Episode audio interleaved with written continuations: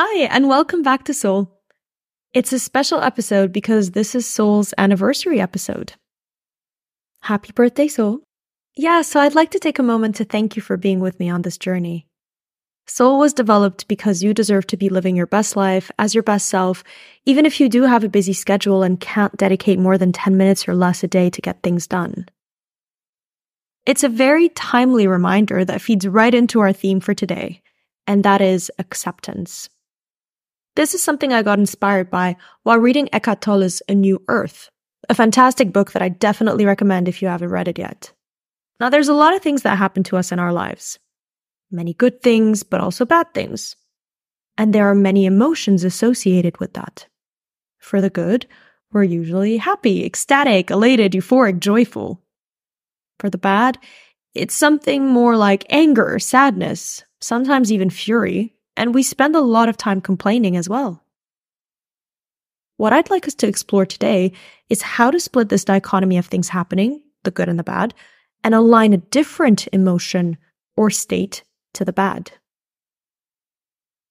When there is good, when there is joy, that is the highest form of being. You are enjoying what you are doing.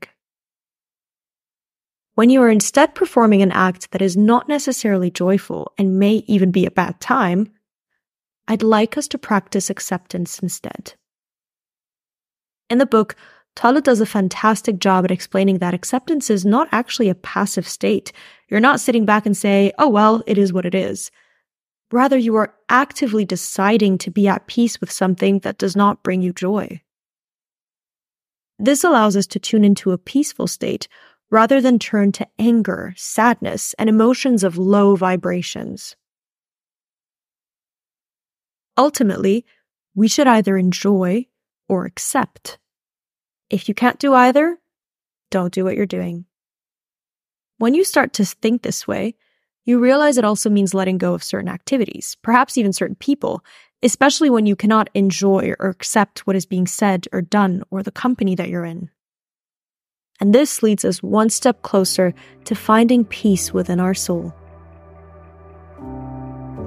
Was a short and sweet one. Thank you for joining me on Soul's birthday. Remember, step by step, day by day. Have a lovely week ahead and see you next week on Soul.